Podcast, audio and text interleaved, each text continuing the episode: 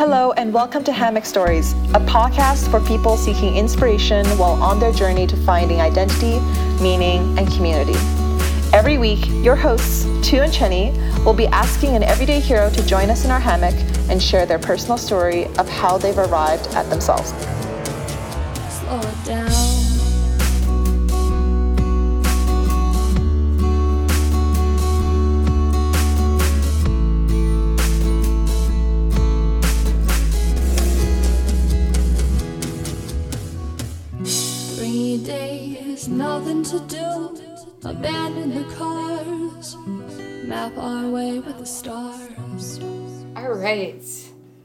Welcome to Hammock Stories. So, welcome, Cheryl. Um, this is a brand new podcast, and we really just wanted to bring everyday heroes in our lives into our hammock and kind of understand who they are and all the awesome stories that made them who they are um, and to this moment. And um, thank you so much. I'm so excited that you're here. Thank you. I definitely I feel very flattered that you call me an everyday hero, although I definitely also feel a very strong imposter syndrome instinct in me. So I'm curious about what comes out. Yeah. So, uh, the reason why we thought that you are an everyday hero to us is uh, because um, we see that you inspire curiosity in other people. Um, and I know professionally, Cheryl, you uh, you're a systems designer and you you provoke inspiring um, questions and interesting questions and and and ask people to think about things in new ways. Um, but I'm curious from your perspective, how did you develop that sense of curiosity? Hmm. I think, or I know I've always been a very curious person my entire life. I was definitely the kind of like annoying young person who was always asking why about everything in the world. And I think I was always defiant about um, not taking for granted everything that was supposed to be normal around me and to say why can't it be something different? Um, and i do and i think it's actually interesting because when i was younger it was more of an instinct. Um, my parents would tell me stories about how uh, when i was born in hong kong which is a very traditional and quite kind of hierarchical culture where you are expected to be good, follow the rules, um, and really not question authority that much. I was actually a bit of a delinquent in that kind of environment to the extent that if they would tell me to uh, march down a hallway as part of a dance, I would instead skip around in circles. or if I was supposed to raise my hand and ask for permission to go to the washroom, I would just in the middle of class, as like a five year old, kind of get up in a slightly scattered way and walk out of the room, and the teacher would just kind of be like, What happened? so I think, I do think the reflexivity around um, why the world around me is supposed to be a certain way and why I'm supposed to kind of unquestioningly follow it came a little later in my life, especially when um especially when I think I, I felt very maybe not normal. Um I think sometimes especially when I moved to Canada being someone who was an outsider, everything was new to me. So everything was a source of curiosity. Everything had the capacity for it to be questioned and to be novel and new. Um, so I think that kind of provided an incredible environment to be curious about, but it also felt meant that there wasn't a lot of stability in my life because when you don't have that foundation of normalcy where everything around you is supposed to, is kind of safe um, the only thing you really can do is then find joy in the precarity and find joy in the instability and do that through curiosity. Oh, that's beautiful. That's so. It sounds to me, um, in your younger, it sounds like your younger childhood. There's, are there? Would you say there's some formative experiences um, that you can share that that has kind of shaped your curiosity? Yeah, I think. I mean, I always see my move to Canada when I was six as kind of a formative moment where my sense of self developed for the first time. And when I say my sense of self, I almost picture it as this ability to be able to step outside of yourself and be able to witness who you are. And it is and I think it's it was part of the age that I was at at that point and also again, I think when you're put into a position where you're suddenly an outsider, like when I first came, I wasn't very good at speaking English. I was clearly the person who entered class and was looked different from everyone else, acted differently from everyone else.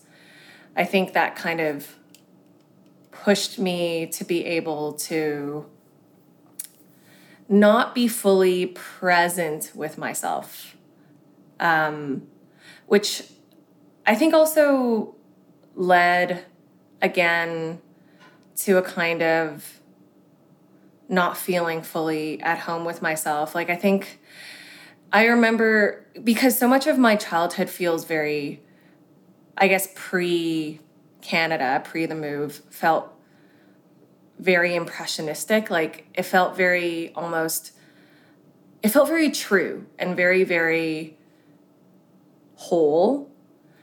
And the reason why I use those words is because everything that came after my move felt a lot more yeah again like sometimes like you're you're watching yourself as though you are a movie. You disjointed or disconnected? Yeah absolutely.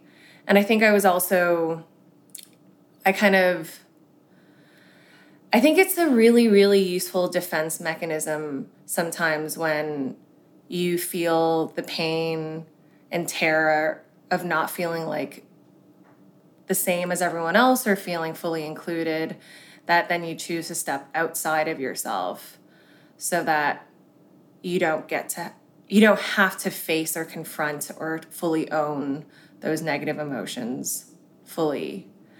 So I think, and it's funny because I say it in a negative way, but I, I do think at the same time, it's part of my power. Um, I think in in terms of the way it's formed, how I am in the world now is that I think everyone to an extent feels a bit like an outsider to themselves and feels not fully sometimes like they're in a familiar space. And that's actually that's like an okay thing. Um yeah. It sounds like this theme of belonging and kind of this outsider insider. I know we watched a film a month ago about this like racism and feeling belonging i'm mm. curious from that childhood of, of moving to canada and then being an outsider how have you brought that kind of to to actually i'm really curious of how you brought that to maybe art or some ways that you've expressed it?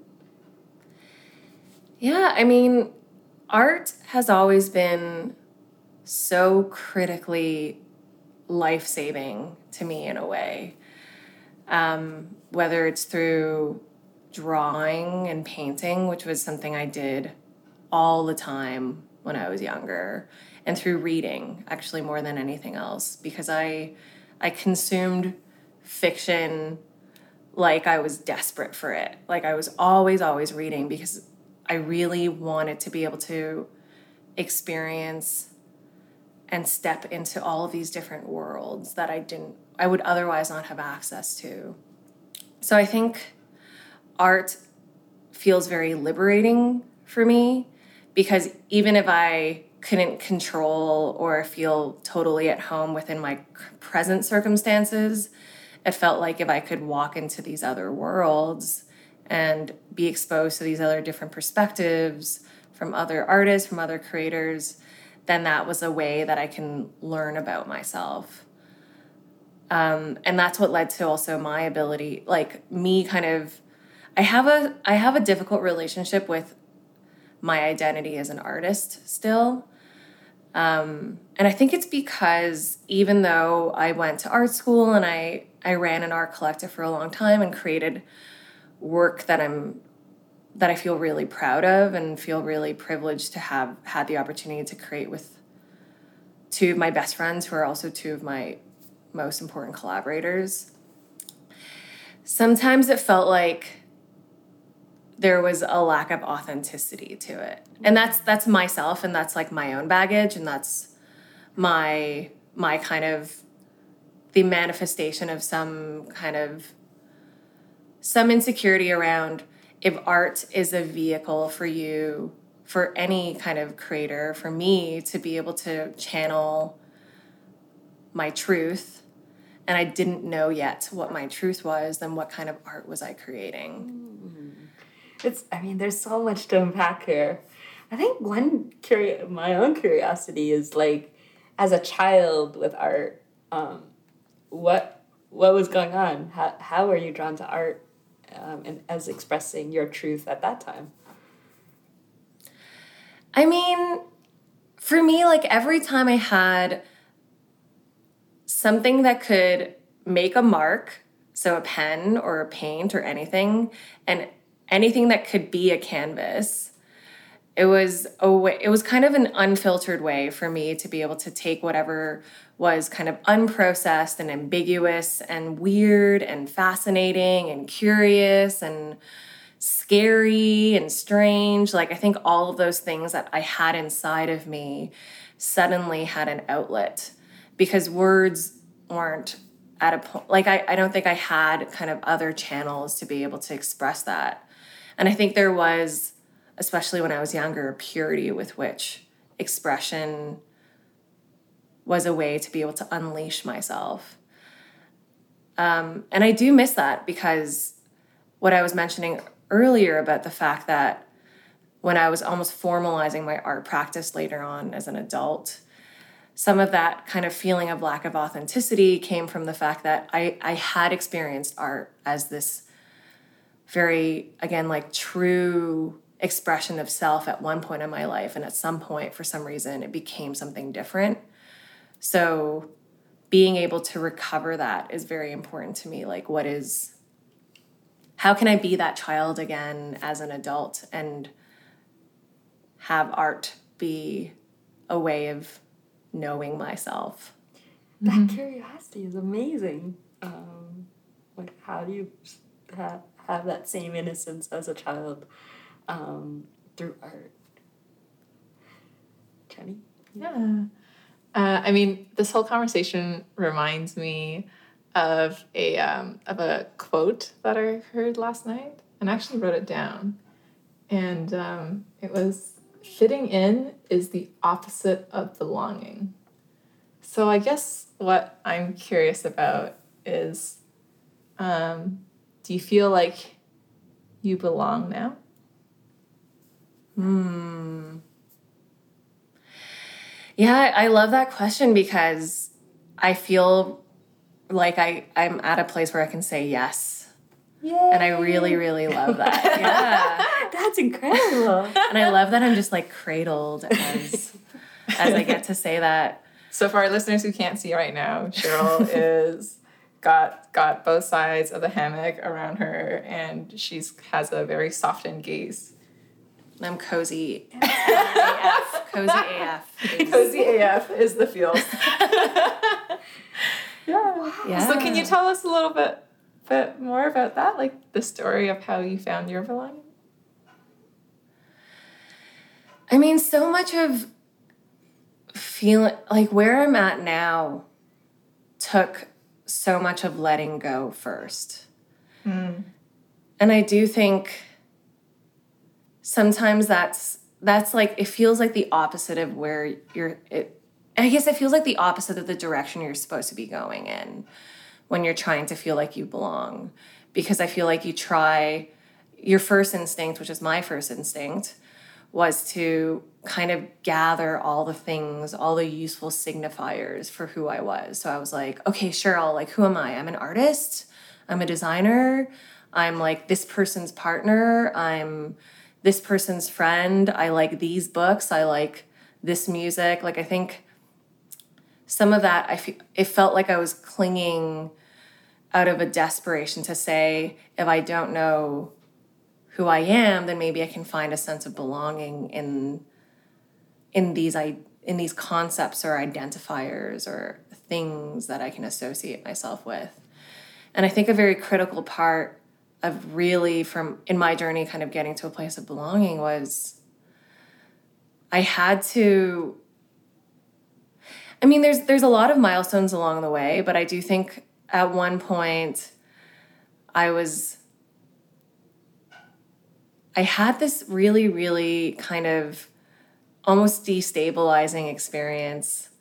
Um, I don't I don't even know why I'm trying I'm saying it's it was almost destabilizing. It was a destabilizing experience um, when I was on a retreat once, and it was it was very, very frightening and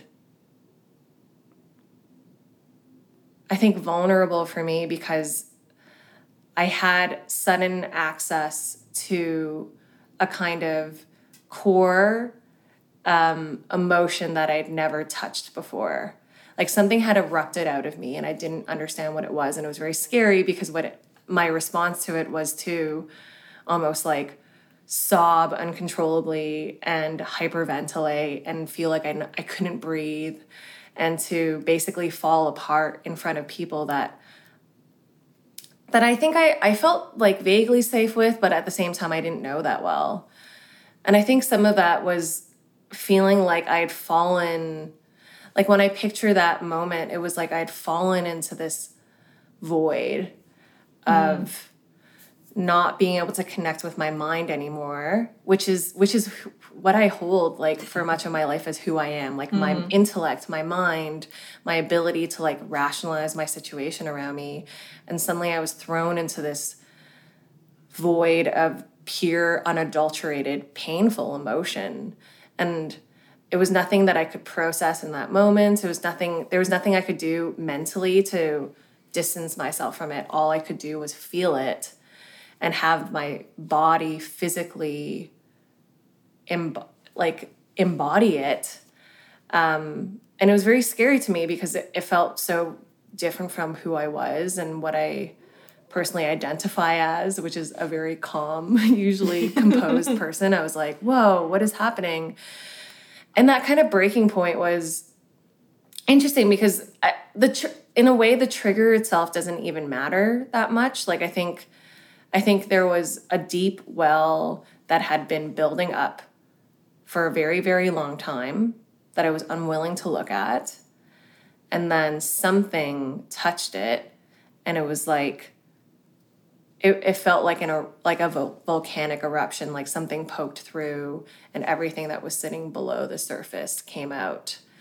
And I think when it happened, it was it was like everything fell apart um, wow, that's yeah, it's really beautiful. like I mean, when you're talking, I I remember going to Cambodia and then all the statues there have all their heads cut off, like all the Buddhist statues. And as you were talking, it felt like it's like yeah, it's one of those where it used to have a head and you had to kind of cut off the head to like remember the rest of the body. Hmm.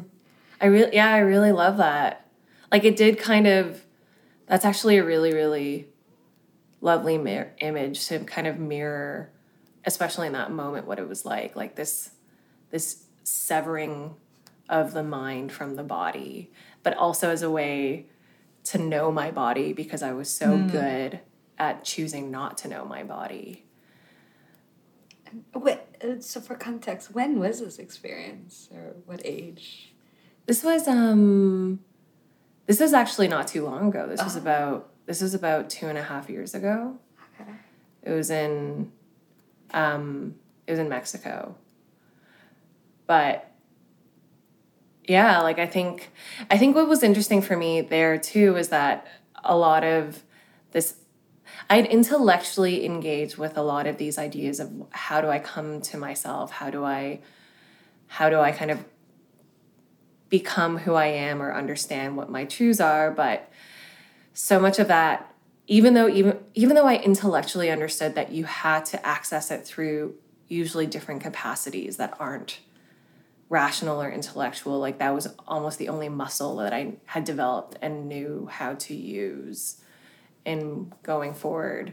So I think at some point my body kind of caught up and was like, and my heart caught up and my spirit caught up and was like, hey, you can't you can't just like leap forward and not do it as your whole self.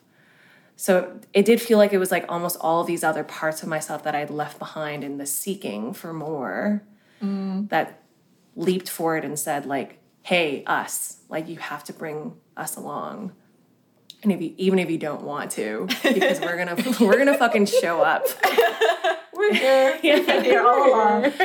Yeah. You so, you mentioned earlier that that you um you let go of some stuff. Can can you give an example of something that you had to let go of, or that you were holding on to before? Hmm. I think I, I have a tendency to speak in the abstract because I think because I, I think that's usually a lot of the source material for me. I think for me, a lot of the letting go is of this feeling, is is of this feeling of needing to know and needing to understand and needing to I think this like feeling of needing to own knowledge. Um, because as I mentioned earlier, I think sometimes when I read and when I learn, there is this feeling like I always want to accumulate. And there's this feeling like I need to be able to grow everything that I can possibly understand of the world. So it means that I start I start very, holding very close to my chest this feeling like I know these facts and I know these experiences and I and this is like the space from which I can know myself.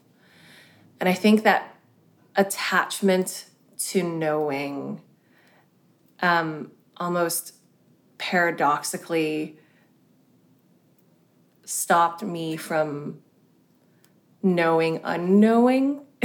so it sounds like curiosity um, what you mentioned before is the opposite of the attachment to knowing. Yeah, or or maybe like a, a very kind of true sense of curiosity, because I think I still kind of associated my curiosity with that seeking of knowledge. I, yeah, it's hard to like I, I think it's almost like I let I like the things that I know now, I can let pass through my fingers like water. I don't need to cup them to hold on to it to feel like I have to keep it. Like I I think there's like an element to which it's like whatever knowledge I hold, I can let go because it's already all around me. And as long as I can let that go, in fact that not knowing is my ability to access the universe. Wow. That's wise. you know that question of everyday heroes?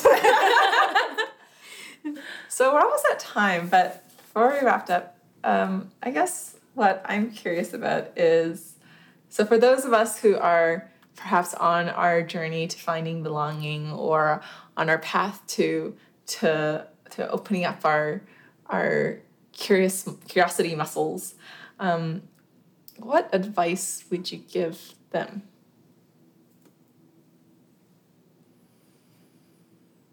Hmm. I, you i mean it always comes back to you have to belong with yourself before you can belong with anyone else. Wow. and I, uh, from the abstract to the practical, uh, it sounds like you've done this um, to some extent. So, like, what, what maybe practical advice would you give to be able to start after two two and a half years ago? Was Yeah. Because I feel like not everyone needs to go through some like scary emotional break, hope ideally. Like I think yeah, you don't have to like almost like self-inflict trauma to do this ideally. Well, that's for someone else, but for your life experience. I mean, it's hard because everyone's journey is going to be so different that to universalize a kind of specific piece of advice feels difficult to me, which is like, again, why I always go back to the abstract because I'm like, can I just tell someone that where they're at? They should be like okay. I can I can say for me things that have been helping is um, journaling. Journaling has been something that I've always wanted to do, and I have like boxes of journals where I write in the first two pages and then abandon it to show how many times I've started trying and failed. Um, but for some, like actually, over the past year or like yeah, around the kind of of the similar timeline, I think being able to just like write for the sake of giving my yeah like um like giving my soul an outlet to explore itself has been this really important way of knowing myself. And meditation meditation i actually kind of did for the first time with Chenny and Megan and i was like really afraid of it for the first time because it forces you to be alone with yourself in a really real way and the first few times you do it, you never know if you're doing it right or what you're supposed to be noticing. And I think, like, and then you realize that all of that kind of, all that shit that surfaces when you, especially in the the beginning, is usually the stuff that you're like that you're supposed to look at. Um, so I think like meditation has actually been a really, really, like, just like fundamentally um, grounding thing for me to do. Yeah, I mean, I can relate to both of those. I have like maybe hundreds of notebooks that have like two pages in them, and you have been at my place to meditate as well. Um, it's it's I guess like a reframe from your question is like, what advice would you tell your younger self? Um, now knowing where you are now. Yeah, I mean, it's I like to stop being so desperate to be someone else. Or stop being so almost attached to the idea that you always need to be improving yourself or to be this other future version of yourself. Because it means that when you're always looking at this future version, future better Cheryl, you're never taking that space to love the present Cheryl. And the present Cheryl needs and deserves a lot of attention and love. So I, I think, yeah, it's like, Wow. yeah. That's awesome. so now, I mean, in your life right now, what are you what are you up to, and what might you want um, others to know um, about you? I mean, so much of my like it's funny, even the separation between say work life and personal life has completely dissolved for me. Like I think the way that I am in the world and what I want to do with my time when I'm in the world is about kind of trusting in that moment what feels meaningful for me, whether that's working on like a system a systemic change healthcare project or sitting in a park with friends on a Wednesday at 2 when I know I'm supposed to be working but I know what I currently instead want to be doing is to sit in a park with friends and that's okay. I think I think for me there's always this like we work so much with binaries of what is like when is work time when is personal time what is like right what is wrong when it when are you on when are you off? Like i think what feels very almost like abundant about this feeling of belonging to yourself is that you don't have to draw those lines on the ground anymore because you can trust that in whatever present moment you have you're making the right choice for yourself Wow. Thank you for sharing. Yay! Yeah. and so much of like it's really fascinating because I feel like so much of what I've articulated is the first time I've like said it. It's it's been very does it feel? generative. Feel. Well, when you ask, like whether I feel like I belong, like the fact that I said yes was like a it was like a surprise to myself. Oh, I love that. It's like, whoa, I do feel like I belong. wow. hammocks, people. Thanks. the secret is hammocks. Yeah. well, thanks so much for taking the time to hang out with us today. Yeah, thanks for inviting me. Yeah. I also feel less like an imposter now. That's amazing. Thank you, Cheryl. I really, Thank you really too. appreciate it. Thank you, Chenny. Yeah. You're wonderful listeners.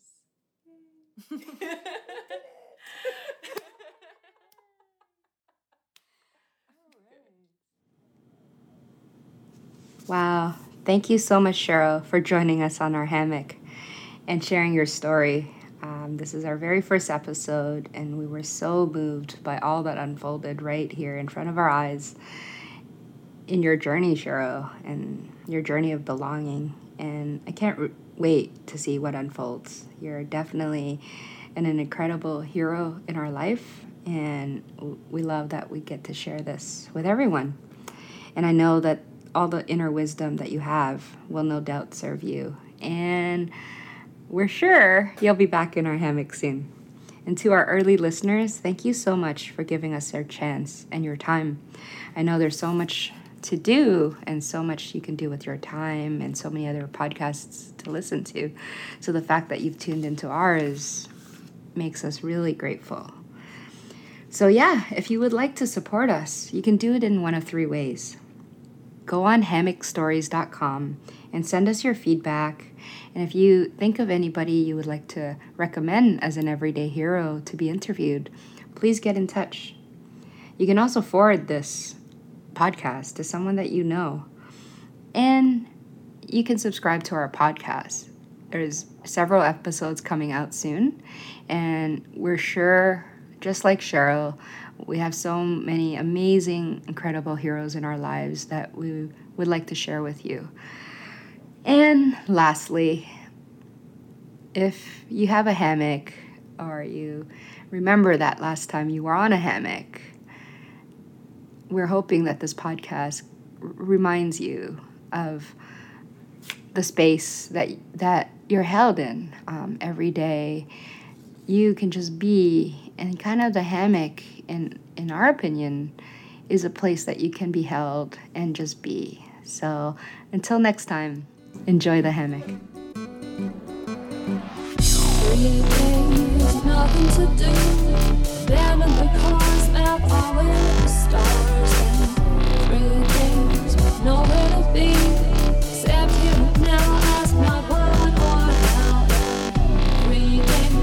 Nothing